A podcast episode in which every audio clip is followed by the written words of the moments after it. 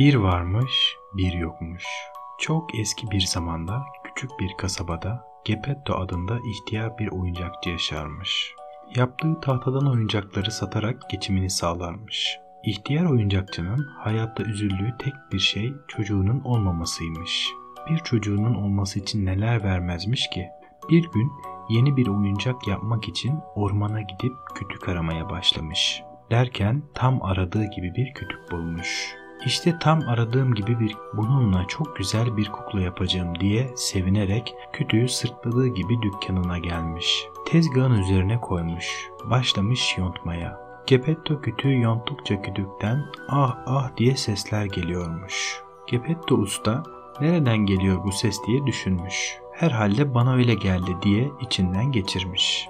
Derken kuklanın önce kafasını, sonra da vücudu, daha sonra kolları ile bacakları şekillenmeye başlamış. Gepetto usta en son kuklayı bitirmiş. Onu sandalyenin üzerine oturtmuş. Ortalığı temizlemeye başlamış. O ortalığı temizlerken merhaba diye bir ses duymuş. Sesin nereden geldiğini anlamak için başını çevirmiş. Ortalıkta sandalyenin üzerinde oturmakta olan kukladan başka kimsecikler yokmuş.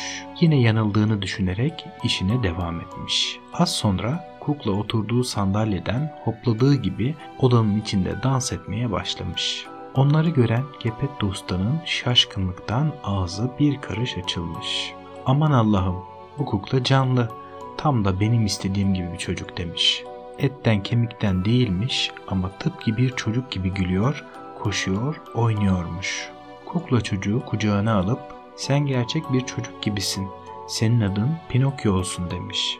Artık Gepetto ustanın hiç canı sıkılmıyor, günlerini Pinokyo ile ilgilenerek geçiriyormuş. Bir süre sonra Pinokyo'nun okula gitmesi gerektiğini düşünmüş.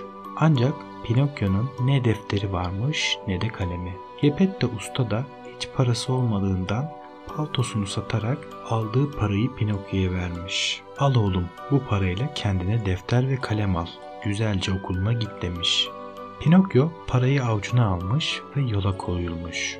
Neşe içinde yürüyormuş. Merakla etrafına bakınıp yol üzerindeki dükkanları, pazar tezgahlarını, bağıran insanları izliyormuş. Bu arada yolun başındaki kalabalık dikkatini çekmiş. Kalabalığın arasına dalıp ne olduğunu öğrenmeye çalışmış. Kalabalığın önünde kocaman bir çadır duruyormuş. Bu şehre yeni gelen bir sirkin çadırıymış. Çadırın önünde palyaço bağırarak müşteri topluyormuş. Pinokyo çadırın içerisinde ne olduğunu merak edip kalabalığın arasından geçip çadıra girmek istemiş. Palyaço Pinokyo'ya içeriye parasız girilemeyeceğini söylemiş. Pinokyo içeride olanları çok merak ettiğinden Gepetto ustanın okula gitmesi için verdiği parayı uzatmış. İçeriye girince çadırın ortasına kurulan sahnede oynayan kuklaları görmüş. Hey bunlar da benim gibi tahtadan diyerek sahneye kuklaların arasına çıkmış. Kuklaları izleyen kalabalık Pinokyo'ya kızmış. Çekil oradan sahneyi görmemizi engelliyorsun diyerek azarlamışlar Pinokyo'yu. Ancak sahnenin yukarısında kuklalara bağlı olan ipleri tutan sirk sahibi canlı bir kukla gördüğü için çok sevinmiş. Böyle ipleri olmadan hareket edebilen bir kukla bana daha çok para kazandıracak diye düşünmüş. Oyun biter bitmez Pinokyo'yu yakaladığı gibi kafese kapatmış. Pinokyo başına gelenlerin kendi suçu olduğunu, Gepetto ustanın sözünü dinleyip okula gitse bunların hiçbirinin olmayacağını düşünerek ağlamaya başlamış. Pinokyo'nun pişman olduğunu gören iyilik perisi hemen onun yanına gelerek babanın sözünden çıkmamalıydın ama pişman olduğunu görüyorum. Bunun için seni kurtaracağım. Ama bir daha yaramazlık yapma doğruca okuluna git diyerek Pinokyo'yu sirkin dışına çıkarmış. Pinokyo paralar elinde okula doğru yol almaya başlamış. Bir yandan da şarkı söylüyormuş. Pinokyo'nun şarkı söyleyerek yürüdüğünü gören kurnaz tilki ve arkadaşı kedi, kukla ne kadar da neşeli.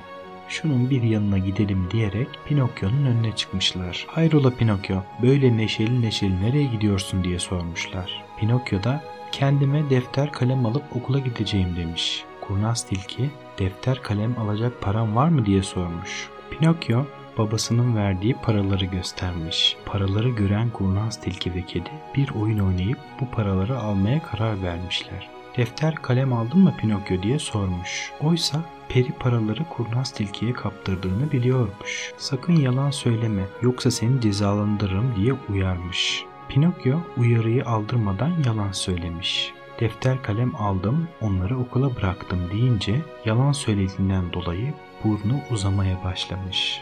Peri Pinokyo'nun doğru söylemesini gerektiğini söyledikçe Pinokyo başka yalanlar uyduruyor burnu uzadıkça uzuyormuş. Artık öyle bir hale gelmiş ki kafasını hiçbir tarafa çeviremez olmuş. En sonunda yaptığı hatayı anlamış, işin doğrusunu Peri'ye anlatmış. Peri de akıllanan Pinokyo'nun burnunu eski haline döndürmüş. Bir sihir yaparak kurnaz Tilki'ye kaptırdığı paraların Pinokyo'nun eline geri gelmesini sağlamış. Pinokyo'yu uyararak paraları boş yere harcama, doğru okuluna git diyerek ortadan kaybolmuş. Pinokyo paralar elinde yine şarkı söyleyerek yürümeye başlamış.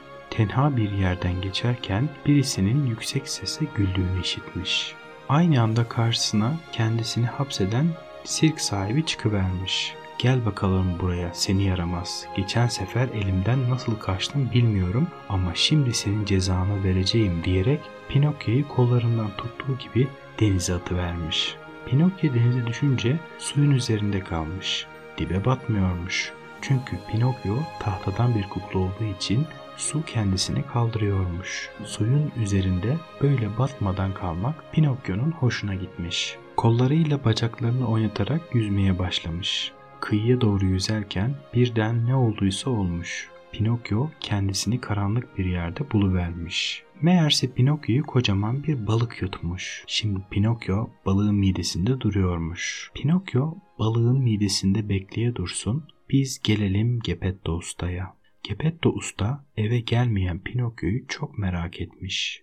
Paltosunu da Pinokyo'yu okula göndermek için sattığından dolayı üşütüp hasta olmuş. Oğlu Pinokyo'yu aramak için hasta hasta yollara düşmüş. En sonunda Pinokyo'nun denize atıldığı yere varmış. Buradaki balıkçılara oğlunu görüp görmediklerini sormuş. Balıkçılar da sirk sahibinin Pinokyo'yu denize attığını gördüklerini söylemişler. Gepetto Usta balıkçılardan birisine kayığıyla denize açılıp oğlunu bulmaya yardım etmesi için yalvarmış.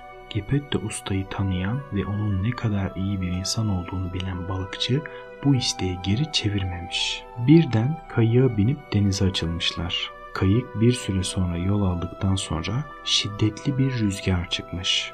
Büyüyen dalgalara kayık daha fazla dayanamamış. Birdenbire devrili vermiş. Balıkçıyla Gepetto Usta kendilerini bir anda dalgaların arasında buluvermişler. Gepetto Usta hem yaşlı olduğundan hem de yüzme bilmediğinden denizin dibine doğru batmaya başlamış. Bu sırada Pinokyo'yu yutan balık Gepetto Usta'yı da yutmuş. Gepetto Usta da balığın boğazından kayıp midesine girivermiş. Balığın midesinde ağlayan bir çocuğun sesini duymuş. Bu sesi hemen tanımış. Bu oğlu Pinokyo'nun sesiymiş. Gepetto Usta oğlunu bulduğu için çok sevinmiş. Pinokyo'ya, Pinokyo, oğlum ben baban Gepetto. Hayatta olduğun için çok sevindim. Seni o kadar çok merak ettim ki. Babasının sesini işiten Pinokyo gözyaşları içerisinde boynuna sarılmış. Senin sözünü dinlemediğim için çok özür dilerim babacığım.